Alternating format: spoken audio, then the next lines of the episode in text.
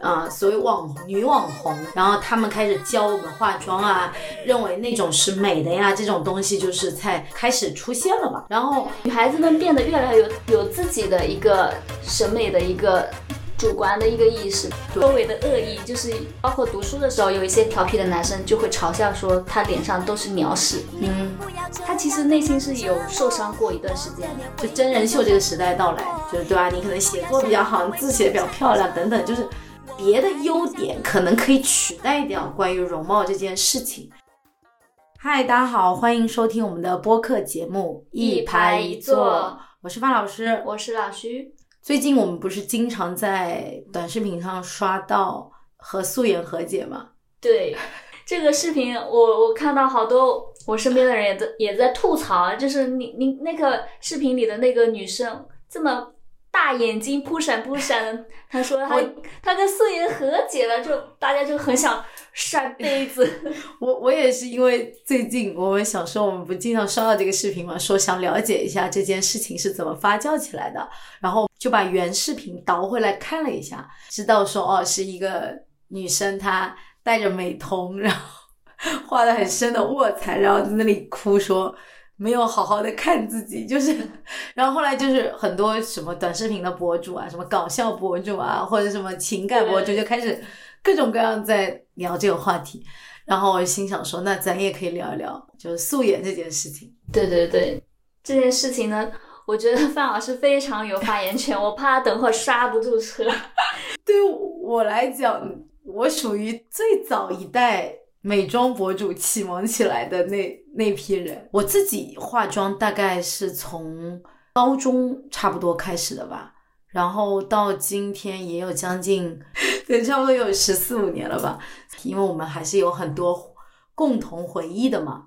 对对对，我是到了大学，然后到了大学之后，呃，因为我们学校女生多嘛，然后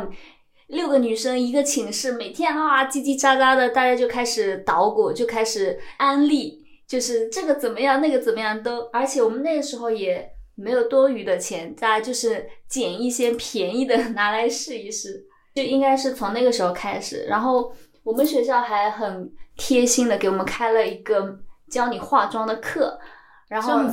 对老师会让你自己准备那个眉笔，然后什么哦刷子，然后他给你一个清单，你去备齐，备齐了来上课，然后老师就开开始教你画眉毛。我没觉得你有学，你有经过专业训练呀、那个课那个课上完了之后，我们就本来大家都是非常正常的那种青春阳光的那种朝气的进到教室里面去，然后出来发现一个个什么妖魔鬼怪，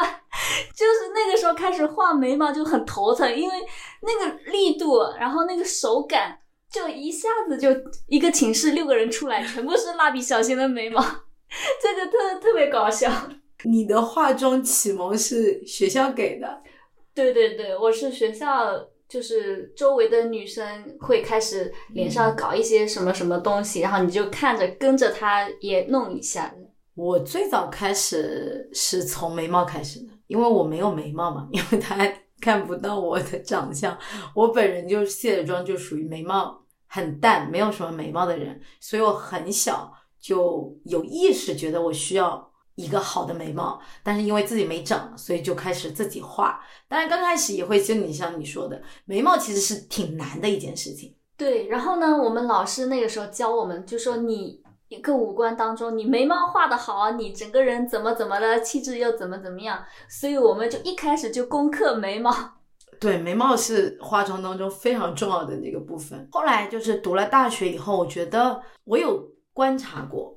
我觉得女生的化妆是从一瓶防晒霜开始的。就当然，现在的女生，包括现在的家长都有意识，说什么六个月的宝宝就应该防晒了，就包括防晒这个事情，今天非常知道它的重要性了，就觉得不，甚至比如说现在嗯不用再强调说是不是春夏秋冬都要涂防晒这件事情，现在大家都是很普及了嘛。但我们那个时候不普及，我们是什么时候开始买防晒呢？就从大学军训开始。对，对吧？军训好像每个人都是要就怕自己晒黑嘛，然后就开始涂防晒。我觉得以前的那个防晒可能质地啊各方面吧，就是它有一点点泛白。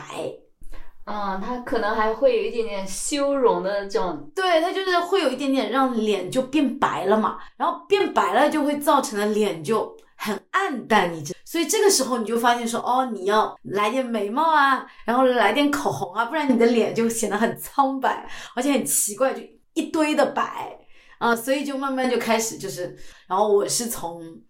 博客时代就开始看这些东西的啊，然后再加上我因为是。美术生嘛，会一点这种所谓画画的、绘画的，或者是化妆的一些基本原理，所以我就比较容易上手一点。嗯，现在呢，你其实也是在不知不觉被环境影响，你会发现你工作身边的那些小妹妹，就一个个都很精致的来上班，然后你这纯素颜的一张脸，你好像觉得该不该跟自己的素颜和解？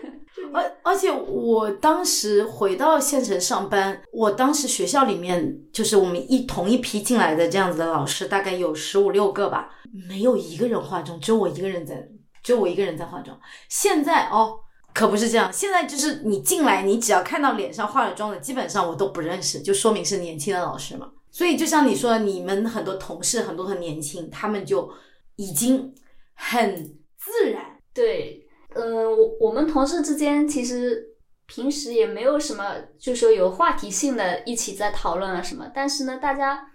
多多少少都会聊到，呃，这个眉毛啊，这个眼影啊，或者怎么样的，就是会聊到化妆之类的东西。对，化妆这个事情，在我们的这种成长过程中，就是我们从比较好奇到我们自己实践。的那个过程，对吧？然后我们就是逐步的掌握了一些化妆啊，或者说叫变美的小方法、小技巧，慢慢用到你自己的身上。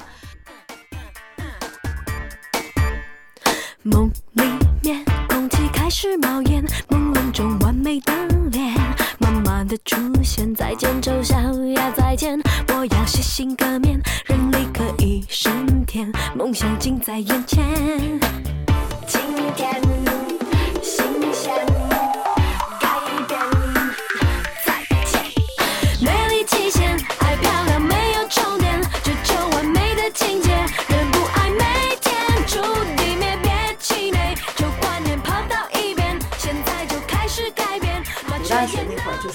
流行谁呀？流行整容脸嘛，对吧？就当时嘲讽说大家都是连连看。每个女网红都长得一样，然后我们刚好是那一代女网红，是对我们来讲影响比较大的。就是呃，她的那个妆容就非常的好像有复可复制性，叫就什么呛口小辣椒，对对对。然后那个她那个唇膏啊，就是就是那个渐渐变的咬唇妆，对咬唇妆，对对对。呃，那个时候流行的那个东西，对吧？就是。就是包括睫毛啊，然后包括这种呃五官的那个画法，然后大家都把自己脸给整成那种形象，不不管是不管是去整容还是去修图，都修成这样子的这个形象。时代的眼泪，对对对，我们应该算是看着，嗯，女孩子们是怎么开始从素颜到到开始有可复制的妆容，对，有有有所谓的 KOL。啊，所谓网女网红，然后他们开始教我们化妆啊，认为那种是美的呀，这种东西就是才开始出现了嘛。然后，呃，当然今天我们再去看网络上的时候，我就会发现跟以前不太一样了。就是你现在，你比方说在那种呃社交平台上面，你会看到，其实有一些它并不是头部的大 V，然后很多就是素人小姐姐，她们其实。有自己的一些小方法、小技巧，然后他们推荐你的也也是一些平价的学生党的那些好用物，然后你会发现，其实女孩子们变得越来越有有自己的一个审美的一个主观的一个意识。对我觉得我们读书那会儿还是觉得化妆品挺贵的，口红啊、眼影啊，然后那我们会买韩国代购，因为相对来说韩国代购便宜一点。然后像什么爱丽小屋，还有什么三 C，对三 C，还有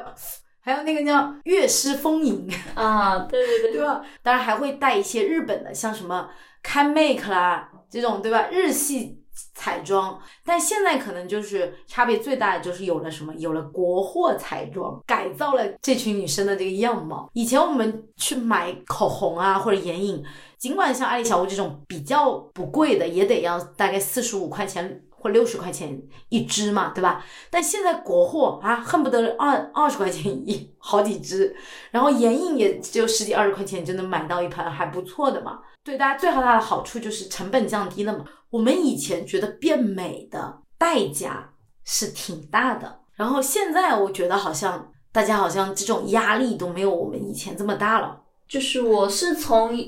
呃，我们的那些小妹妹新员工进来，就是真的很年轻啊，都已经快零零后了，然后他们一开口就是要买一个什么什么样的眼霜，瞬间就觉得对他们的意识，对啊、包括观念有比我们更好的。我对我来讲，我是一直保留着化妆的习惯的。我已经躺平了。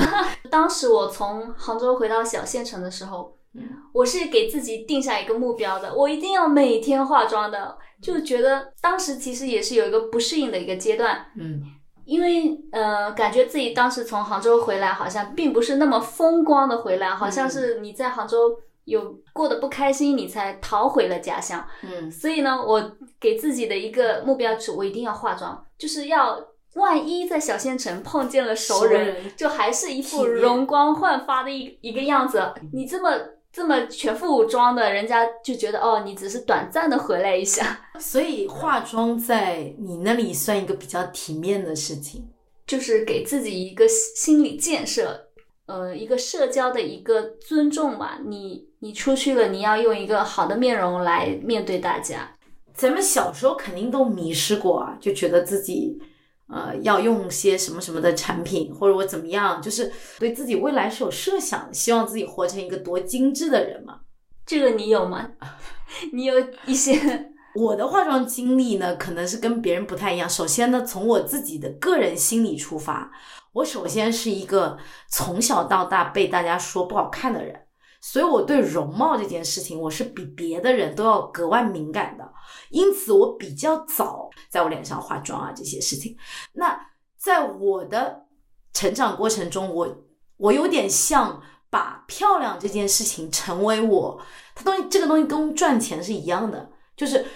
我我要慢慢学会这种变美的方法和技巧，然后再逐步的反馈到我自己身上。所以我是一个在那个年代会摘笔记、会做小抄、会自己分析、会复盘，就是我是一个在化妆这件事情把它学习当成学习，对我把它化妆这件事情跟我有学车，它是我的一个技能。所以你你是根本没有在化妆这件事情上迷失了，你反而是走出一条康庄大道。我的迷失的过程，其实我是当时也是在杭州上班的时候，我其实，在上杭州上班，我的皮肤状态是一直不好的，然后我额头上会长很多压力痘，然后你睡眠也不好，作息也不好，吃饭也不好，再加上我本身肤色又是偏暗沉，然后呢。当时我的那些同事也都是年龄比我小，然后那些本身他们的五官就是已经是很 OK 了，就是行花级别的。嗯然后呢，我是有一次就好像天灵盖被打开了，我就，然后呢，那个女生她在我旁边就说了一句话，我们是也是聊到了痘痘，说最近怎么老是长痘痘，然后那女生说，啊你用一下这个啊，这个真的哇超好，非常好，她就给我安利了，然后她说要一起用嘛，要这么一套可能七八百块钱，嗯。然后我说这个好是好，就是有点贵，嗯。然后那个女孩子给了我一个醍醐灌顶的一句话，她不贵呀，买呀，就女孩子要对自己好一点，就是你想吧，当时我在那种情况下就觉得你都已经。就已经接近乎我们好像猪猪女孩们觉得你已经很好了，然后你对自己一颗痘也不行，一个痘印也不行，你还在要求自己要更好，然后对自己还要花很多钱很多精力。我当时就觉得买呀，就是要对自己好一点呀。然后那段时间就是非常的就跟风，就跟他们买买买盲买的那种。所以女生花钱的所有理由都是对自己好一点，所以要花钱。对，然后那个时候吧，我我觉得自己其实心态也是不好的。你好像觉得自己不如别人，不能一下子就变得好。你你像我皮肤暗黄啊这种，就是从小以来一直都是这样的。然后你你向往的那种状态，然后你就会他们推荐什么，你就会跟着去去买去尝试，也是就是想想让自己可以变得更好。兴高采烈的破蛹，华丽新生的冲动，寻找灿烂天地美梦。主宰爱情的是谁？奋不顾身的扑火，就算轮回，只为挣脱。你笑，是我的神经，珍惜的背诵。我心，我悲，我的生活，为你放弃自由，要为你左右。你是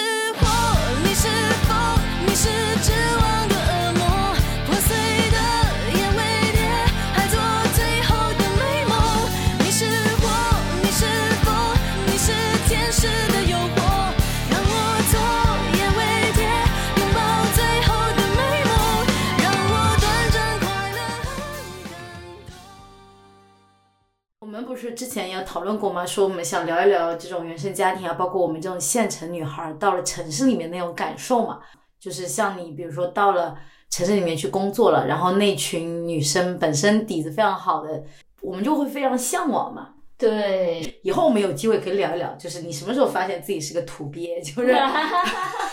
县城女生有时候真的到了城市里面，的确是比较容易迷失啊。比如很多日剧，你有看吗？就是那种什么去什么东京女子图鉴这种，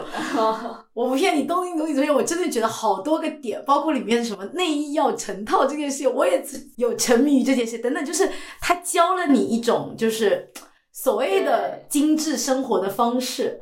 就是有一个非常非常印象深刻的一个场景，就是你一开始是非常笨拙的，嗯，我就记得我那个时候军训，我晒得乌漆嘛黑的，然后军训结束了，还是有一段时间你恢复不过来，然后呢，你就开始往脸上擦东西，擦东西，然后那个时候那时候小东西也备的挺齐的嘞，然后睫毛膏啊什么都都备起来了。哦，应该是回到老家，好像同学会什么样一个场景，反正很多人都在，就是高中见过你素颜的那些人都在，然后人家你到了之后，哦呦，就是开始漂变漂亮了。对对，开始先先怼你两句，然后嗯 后来我是就我自己都非常非常尴尬，然后有个有个男生他说你今天的眼影画的有点重，我就奇怪了，我没有画眼影啊，然后等我到卫生间一看，我的睫毛膏都晕的跟鬼一样，啊，就像我学生大高中毕业以后，大一念了回来，我明显感受到他来看我的时候很努力在脸上的那个痕迹，就是，所以这个东西是个经历了，对，就是你你的脸化的妆是松不松弛，在那个脸上是能看出来的。对，所以我们应该迷失，就是迷失在这儿嘛。你以前你脸上的缺陷，你是尽全力想要去遮盖、去掩饰的，然后到现在的话，我们可能就是能够微微的，就是修饰一下，就怎么说调，调是我们气场变强大了嘛？调整的自然一点哦。对对就是我对漂亮这件事情，我觉得呃没自信，所以我就得多努努力啊。所以到今天我依然还化妆，呃，化妆是我现在非常重要的一件事情，就是它跟我穿衣服是一样的，就是我出门是一定一定会化妆的。我在家，如果我今天有一些比较重要的事情，或者我希望我自己精神状态好一点，我也会去擦个防晒，画个呃眉毛什么的。我在家也甚至会稍微给自己捯饬的，它成为了我一种特别日常的习惯。你现在没化妆是因为跟素颜和解了呢，还是懒得化？我倒不是跟素颜和解，我我应该是说，跟我不再去跟那些小妹妹去 去比比比比，跟年龄和解对，就是我一看我同龄人，嗯，好像也还行。对对对，我感觉我自己还可以嘛，就黑一点。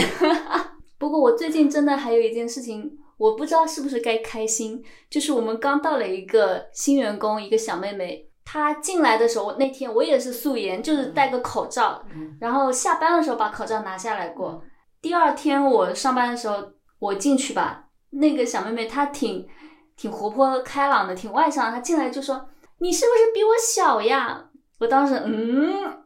我是该高兴的，我还是该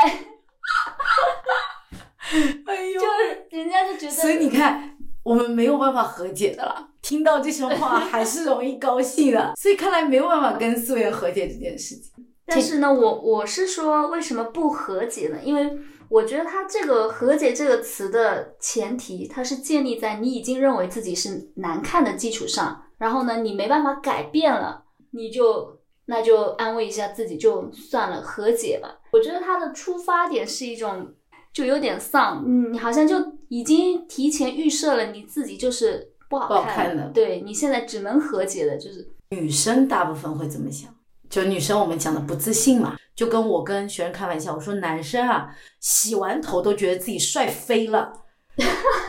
然后他们就笑，然后他们就拍手。我说女孩儿肯定不会，女孩儿就只会觉得，哎，我这里又胖了，我这里又怎么样？颜值这件事情或漂亮这件事情是有社会价值的，或者是你是能得到一些优待的、有好处的，所以我们在这么纠结外貌这件事情。素颜跟你化妆是你的选择，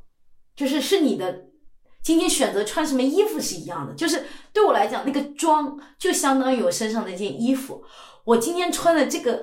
绿色的、蓝色的这个衣服，我想要用什么样的唇膏，对我来讲，一个一个配饰一样的东西，它根本就在我这儿不是个困扰。就是今就是今天心情好，我可能就多打扮点；心情不好，我就少打扮点。是，就今天这样的天气啊，我穿这样的衣服，我想化这个妆，它成为我的一种工具，也也是我对待世界的一种工具嘛。我今天走出去了，我也是，我需要跟大家去交流什么，让大家形成我自己的一个形象。不用和解，我觉得如果你对这个化妆这件事情感兴趣的，那你就持之以恒的做下去，然后找到你自己比较合适的风格或者样貌，比较快速能够化妆的这种方法。比如像我现在化妆五分钟就好了，就我不会嗯弄各种各样的东西，因为对我来讲这个是没有必要的，而且我觉得社交距离真的去跟网络一样这么画的话，有点吓人。是吧？所以你你就总归找到一个在现实生活中让你觉得舒适并且舒服的一种存在方式，这个其实是比较重要的。而且我我我甚至鼓励大家，我觉得如果大家现在在纠结要不要化妆的话，我觉得你可以尝试看看，探究一下不同的角度嘛，了解一下不同的世界，不是件很有乐趣的事情吗？而且对我来讲，化妆是。很快乐的事情，为什么我要不不做这件事情呢？不会成为我的负担，也不会让我觉得难受。而且我我自己感觉吧，就是走在街上，你就、嗯你就看化妆的女孩子，或者是不化妆的女孩子，嗯，我觉得大家都挺好看的呀，大可不必那么焦虑。那就等着沦陷吧。如果爱情真伟大，我有什么好挣扎？难道我比别人差？谁谁要周末待在家，对着电视爆米花，想起你说的情话。哭的眼泪哗啦啦。十个男人七个傻，八个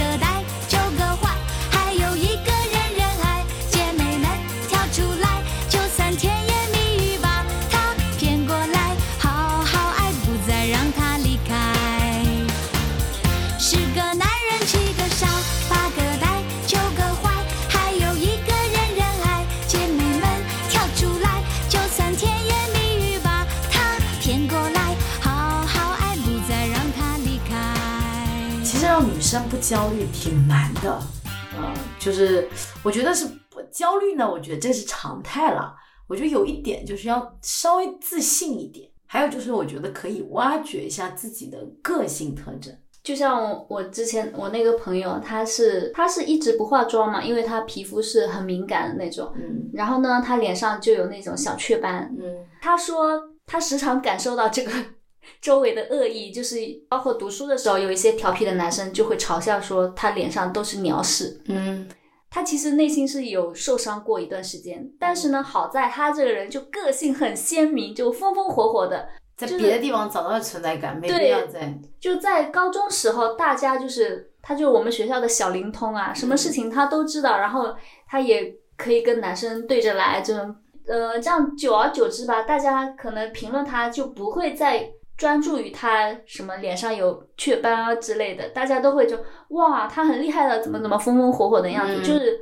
他是有很鲜明的对鲜明的一个性格特征，对，就真人秀这个时代到来，就你的就个包括像那个辣目洋子，对，就是找到处女自己的个性特征和特点，就是对吧？你可能写作比较好，你字写的比较漂亮等等，就是别的优点可能可以取代掉关于容貌这件事情，在别的地方发发力。反正我在我看来，我是觉得每个女孩子都挺好看的。我们关于化妆其实还可以聊非常多话题啦，聊一聊自己什么什么化妆品啦，这种时代的眼泪啦，可以聊一聊自什么时候觉得自己土，然后慢慢变洋气的那个过程，还是有很多话题可以聊的了。已经把咱下期的话题都想好了。对啊，包括身材焦虑啊，你我我我觉得我可能说出来会被打，但是我是真的焦虑。就是你你你能想象一下，一个人从从小到现在三十岁，就你没有一个达到一个正常体重的那种水平，他是什么？他是过瘦，太瘦，太气人了。就给人看上去就是弱鸡的一个形象，所以我也很焦虑的。各有各的苦恼吧。对，哦，那行吧，我们今天就先聊到这里吧，我们下期再下期见。啊、下期再聊聊其他的，我们再见，拜拜。你不要这样的看着我，我的脸会变成红苹果。你不要像无尾熊缠着我，我还不想和